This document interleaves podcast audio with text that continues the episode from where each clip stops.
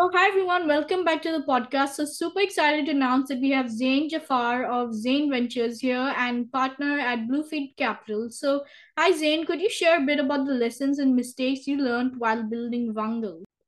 You know, to build a company with a the size of scale and exit that Vungle had, which was a $780 million acquisition from Blackstone, it took, although it sounds like an overnight success, it really took seven, eight years of hard work and lots and lots of failures. And the story actually begins far before Vungle, where I must have come up with at least five, six different startup ideas and startups I tried to get off the ground. And all of them were very difficult and were fa- failed. I actually, at one point, as I was graduating university, during the credit crunch, so the great financial crisis, I thought this entrepreneurship stuff just isn't meant for me you know, it's so hard and I keep failing and my parents are pressuring me to get a job. First, they forced me to get an education. Now they're, you know, telling me to get a job. And um, to my, uh, I say good luck and bad luck. I applied to all the big firms, you know, the consulting firms like McKinsey and Bain and Goldman Sachs and all the all, all the big companies that you want to apply for. And I got rejected. And so I had no choice but to uh, find a startup. And uh, I found a, a startup that who became my co-founder eventually. I joined this other startup with a guy called Jack, and uh, I did that whilst doing a part-time master's, and I wasn't really taking a salary. There was no clear arrangement what equity I would get. And when you say to people you're running a startup or you're joining a startup, it's basically code word for I'm unemployed, I can't get a job, and that's how things were back in those days. And so um, at that point, that company also failed and there I am finishing my uh, master's degree and going back to my parents and back to my friends and family and very embarrassed. Yeah, that startup you were joking about, which you know you were saying I'm unemployed. It's true, I, I am, but we just kept persevering, and eventually we made it. And I think the lesson here is that you're going to get to points where you just feel like it's time to quit. I can't do this anymore. And success happens usually after the point where it's obvious you should quit. Success doesn't just suddenly appear when you're starting to get gold feet. Success comes after you are pretty much ready to throw in the towel and you're like, you know what? I got nothing to lose. I'm going to take one more swing. And sometimes all you need is one big swing or one big lucky event to uh, change your life. That's really great to hear how you persevered and how Vung. I also appreciate you sharing a bit about Vungle as well. And so my next question is actually, what was the scrappiest thing that you did while building Vungle? The scrappiest thing was we were trying to get funding, and here we are, me. I'm an Indian kid living in the UK, and I've got my co-founder Jack, who's got a very strong British accent and in the UK, it was very hard to raise funding. People there wanted to see a profitable business plan. It felt at times like if you satisfy all the things investors want, you don't need their money. And it was so hard in the UK. People didn't believe in uh, making losses and then eventually making revenue and, and, and building a big company. So we tried to apply to the US and we tried to get the interest of US investors. And we heard about this incubator called AngelPad, which is very similar to Y Combinator. It's a startup accelerator where you go for three months, you get a little bit of money, you give some equity away, and you have a demo day. And so we really wanted to get into this incubator, and we read that there was only one spot left. We are reading TechCrunch, and we thought to ourselves, okay, we really need to get the attention of this incubator because there are apparently thousands of applications for this last spot. And we really need this. The Americans might understand our mentality. And so we did some research and we quickly discovered, ah, okay, one of the guys who, is the partner at the incubator is a guy called Gokul Rajaram. This guy who I think he graduated from IIT and had a really good career and was known as the guy that pretty much invented Google Ads. And he then sold his startup to Facebook pre IPO and was now running ads at Facebook. And we thought, this is a guy we really need to get the attention of. And so we figured out, let's make a video and let's target Gokul. So me and my co-founder took a, a camera. We started recording a video, and the video went something like this: Hey Gokul, we've got your attention. Please take a chance on us. I know we we don't, you know, we're not Americans, and I know this incubator is mainly for Americans and ex-Googlers, but we really, really want to take a, a shot at this. And um, we tried to get that video to go viral. And so we started hacking around with LinkedIn and we figured out, oh, there's a way to actually target his first degree connections. We could even filter down to people he's worked with and people who are executive level. And so we created this ad campaign. It cost us literally nothing because we paid per click. So we were guaranteed anyone that clicks this ad is someone he knows. And we were able to get this ad up with a picture of his face. And it was like, Gokul needs help. Urgent message. Please click this. So people are thinking, what's happened? Is Gokul being kidnapped or something by ISIS? So they click on this ad, and there's a landing page of me and my co-founder doing the pitch. And that video went viral, got his attention, and we eventually got a call. And uh, the call was, hey, take that video down right now. You're causing a lot of problems for me. And um, that helped us stand out from the crowd. We continued to make more videos like this to harass the other partners at AngelPad because we knew this is how to get their attention. And eventually they said to us, You guys aren't going to leave us alone, are you? Okay. You know, we've had so many applications. We've had people from Harvard, MIT, people from Google, Facebook, people that are already in the US. You guys, we don't know which university you came from. We can barely understand you because you've got thick British accents and you don't work at Google or Facebook or anything. So get on the next plane to the US and if you want the spot, you've got to be here in 48 hours and sign the paperwork. That was it. We just packed our bags and we jumped on a plane and that was scrappy as hell. You know, that's we, we didn't look back after that. Yeah, that was a really scrappy way that you shared of how to get the attention of a partner at AngelPad. So, what does it take to build a unicorn like Vungle? Like, how did that all come about? And what are your thoughts now that you've exited from Vungle to Blackstone? I think we need to break that question down. And I think the real meat of this question is the word unicorn. If you were listening to a podcast in 2021, a unicorn would have very different feelings than users or viewers who are listening to it today in 2023 or later. Unicorns were very common in 2021. When we sold our company in 2019, almost a unicorn. Uh, they were slightly less common, but the way value was derived was very difficult to get your head around. There were startups that had very little revenue and they were suddenly valued at unicorn status. We, on the other hand, built a business in an industry that was hated by investors. Investors hated advertising technology, disliked gaming technology, and we were basically in the middle of that. We were doing video ads inside of games. We were powering that technology. And so we we would have revenue that would be 10 times more than other companies that were unicorns, but our revenue multiples were very low. We got the business to $400 million in revenue. And we took the business to almost $100 million in EBITDA, right? And we barely scratched the unicorn valuation. But the year after that, 2020 and 2021, suddenly everyone's a unicorn. You hit a $10 million run rate and you're valued at, you know, $500 million and you reach 50 million, you're suddenly a unicorn. And that has completely changed today. And we've glamorized unicorns so much and it's created really bad behavior with how founders and CEOs run their company. The idea was that you raise a bunch of venture capital, you keep spending, spending, spending, and eventually the next investor, the greater fool, will pay a higher and higher valuation. As a founder or CEO, you'll make your money when you sell some secondary at a unicorn valuation. The founder's walking out with 50 million, 100 million dollars, still retaining a large share of the company.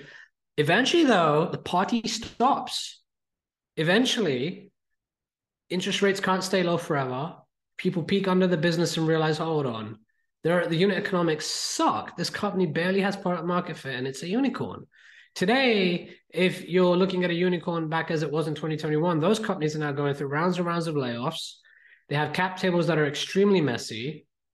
And this is the thing we glamorized these companies, and now these companies are in pain and no one cares about them. Many of these companies are going bankrupt today. So I think it's really interesting when you know we glamorize the word unicorn. Uh, a lot needs to go into that. Ultimately, the way I looked at it when I ran Vungle was, look, I can't count on a ludicrous, insane revenue multiple. I need to focus on EBITDA because I'm not going to get the same revenue multiple that these SaaS companies are getting. So what made me sleep at nighttime was knowing I had a business that was a cash machine. It was printing EBITDA. Our cash balance was growing. And at the end of the day, worst case, there's value here because there's cash in the bank and we're profitable. I literally used to just think if everything collapsed tomorrow, whatever sky high valuations may exist, we know we're worth at least the cash in the bank. And that makes me proud because that cash in the bank was far more than we had raised. You know, we had well over $100 million in the bank and we'd only raised 25 million. So I knew worst case would pay 25 back to the investors and all of us here would at least have $75 million to share. Fortunately for us, you know, the exit was 780. Uh, but, you know, I, I would probably have been very um, in a very different position if uh, investors didn't like the company that we were building at the time. It turned out that the company that we were building was very valuable, though, to the likes of Blackstone and other private equity firms. Yeah, so you made a really great point about building a company that investors like. So, how does one go about building such a company? We build a company investors like. Yes, you may make a lot of money in the short term on paper. It's hard to turn it into real cash, especially in this environment. But I'm fundamentally against building a company that investors will like. And I can tell you the playbook. I am a venture capitalist today. I can tell you what investors like. But I want to just start by focusing on what you should do before what you shouldn't do. But if you want to build a company investors like, I'll, I'll tell you how that's done. I think you should build a company customers like. You should not think about investors at all. Think about customers. When I was uh, building Vungle, investors did not like the idea of an ad tech company in gaming. And we didn't care about that. All we cared about was we've got customers here who are willing to give us pre orders that's enough product market fit. We had hundreds of thousands of dollars in pre-orders before we even built the product.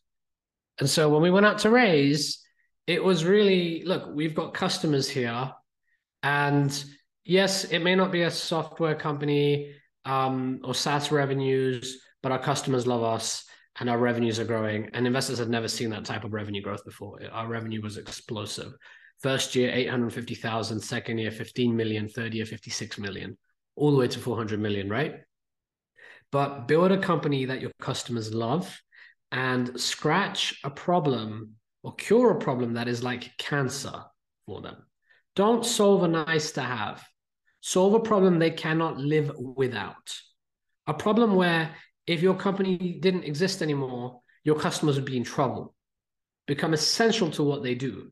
So when you're starting a company, my advice would be yes, you need to position it or whatever, but ultimately, long term and sustainable, you have to focus on what the customers want. Now, I'm going to go to the second part. Here's what investors love investors love a strong founder with a powerful vision. They really like a visual, easy to understand slide deck.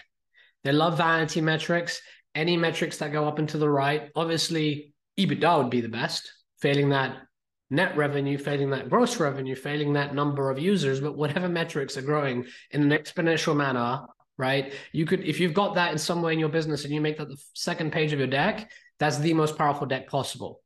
So investors love that. Investors also love what's hot right now in the market. Uh, a year ago, it was cryptocurrency. Today, it's artificial general intelligence and generative AI. Who knows what it will be next year and the year after? Things come in and out of fashion. And when you start to see other companies raise a lot of money investors get attracted to that because now they're seeing look when crypto was getting really hot. Coinbase suddenly was a, a decacorn. OpenSea, binance ftx there were um, 100 different crypto exchanges and marketplaces that had a unicorn valuation back in 2021 so that space was very hot. And if you're in a space that's very hot most people shy away from talking about competitors VCs don't necessarily think like that. What they think is, look, we're making a bet here. And the biggest concern we have is can this be a big unicorn exit? Again, you know, it was very glamorized. Unicorn really means, in my view, like, is this a 100x plus exit? If you're investing at a $10 million valuation, you need at least a multi billion dollar valuation to get a 100x exit. And a lot of startups have a very small addressable market size. So investors love big addressable markets. And when you can show here's a competitor that has raised a lot of money, or here's a company that was acquired, you suddenly tell investors that there is an opportunity here to get a valuation that is 100x plus. So that's the way that you can build a company that investors like. Don't shy away from that. Lean into that. And there are other things too that investors like. I'll tell you one more thing. This is more along the back end of the process. Okay, many deals fall apart, especially when you're in a climate like today where investors do a lot more thorough due diligence. When you're in the due diligence stage, if you have a slick data room together and you have everything well organized, you know, you have your employee contracts, you have your corporate, uh, you have your cap tables, your corporate charter, your financial statements and everything neatly organized in a data room, that makes the process a lot easier. And investors really like that because usually they're taking a bet on an unseasoned founder who may not have much experience. There's a lot of corporate governance risk. And I'm telling you this as a venture capitalist. When I see a data room that's really well organized and easy to go through, that gives me confidence that, okay, these guys are well organized. This de risks a certain part of the business for me and it's a pleasant surprise. So that's another thing someone can do to make their business more investor friendly or a company that investors like. Some really insightful advice. And I think the biggest takeaways for me were to have a company that customers love and organization, like be very thorough in your organization. So my next question to you is: So, what is Zain Ventures, your family office and VC arm, and could you share a bit about like what's its investment thesis and what are some of the companies that you back? Yeah, so Zain Ventures is my family office. A family office is basically um, an investment company that manages my money.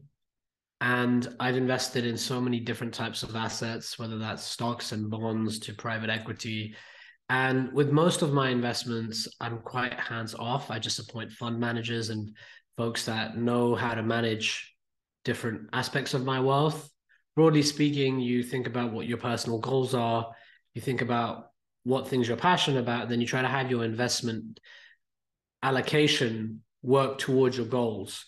And then I identified there are two areas I'm really passionate about, and that's real estate and startups. So Zain Ventures has been focusing heavily on investing in startups and in real estate actively. And that's where I get hands on and I'll decide where to invest. Now, look, I've invested in lots of fund managers. I mean, hell, even invested in Blackstone and many others who are really good at real estate, but I'll look at things that I really want to learn from and get involved with. On the startup side, I've invested in probably 50 different startups now. And an example of a, a great startup I would give you would be Boxable. So Boxable, the founders came to me, and I was one of the first, you could say institutional professional investors. They came to me with the idea that there's a shortage of houses globally. And we believe we've cracked the code to producing houses in a factory. And they went out and raised some money. And I was pretty much the first check in that, you know, external round. And they went and built a factory. And then they went and got a big pre-order from uh, the Department of Defense, and they just built so much IP and so much hype that they got a lot of orders, and then they started to build out the factories, and now they're shipping houses, and they've got a huge factory in Las Vegas, and now they valued it. The last valuation was around three billion dollars. So yeah, that was a huge return for uh, my family office, but it was also great to see a founder doing something that is addressing a core problem that humanity faces a lack of housing, especially at an affordable level. And the idea was really groundbreaking because it's like Tesla. You're producing these houses and then you're shipping them, and you're literally shipping them on the back of a pickup truck. A boxable can be towed on the back of a pickup truck and sent anywhere. And you don't need police escorts. You don't need to get a lot of permits that you usually need when you're uh, shipping like a prefab modular home. These are actually foldable. So it's just a mind blowing concept. It's like Lego. It, it, brought back memories to me when I was a child playing Lego. I'm like, wow, there's a founder here who's actually building homes the way you build Lego. And you can actually stack these boxes. So they're called boxable, right?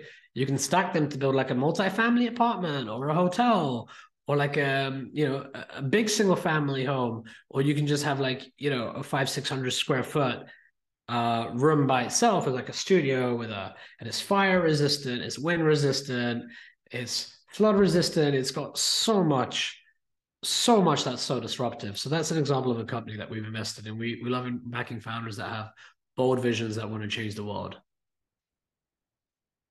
Yeah, that's a really interesting company that you shared about Boxable, and I really love what they're doing as well. I this is the first time I've heard of them, so yeah, thank you so much for sharing all your insights, and it was an honor and a pleasure to host you on the podcast today. So do share how the audience can get in touch with you and yeah, anything you could share on that front. You can um uh follow me on social media. Um, you know, my Twitter handle is Zain Jaffer, Z A I N J A F F E R. And uh, my family office website is Zain, Z A I N dash ventures, V E N T U R E S dot com. So Zain hyphen ventures dot com. And from there, you can see uh, all the things we're up to.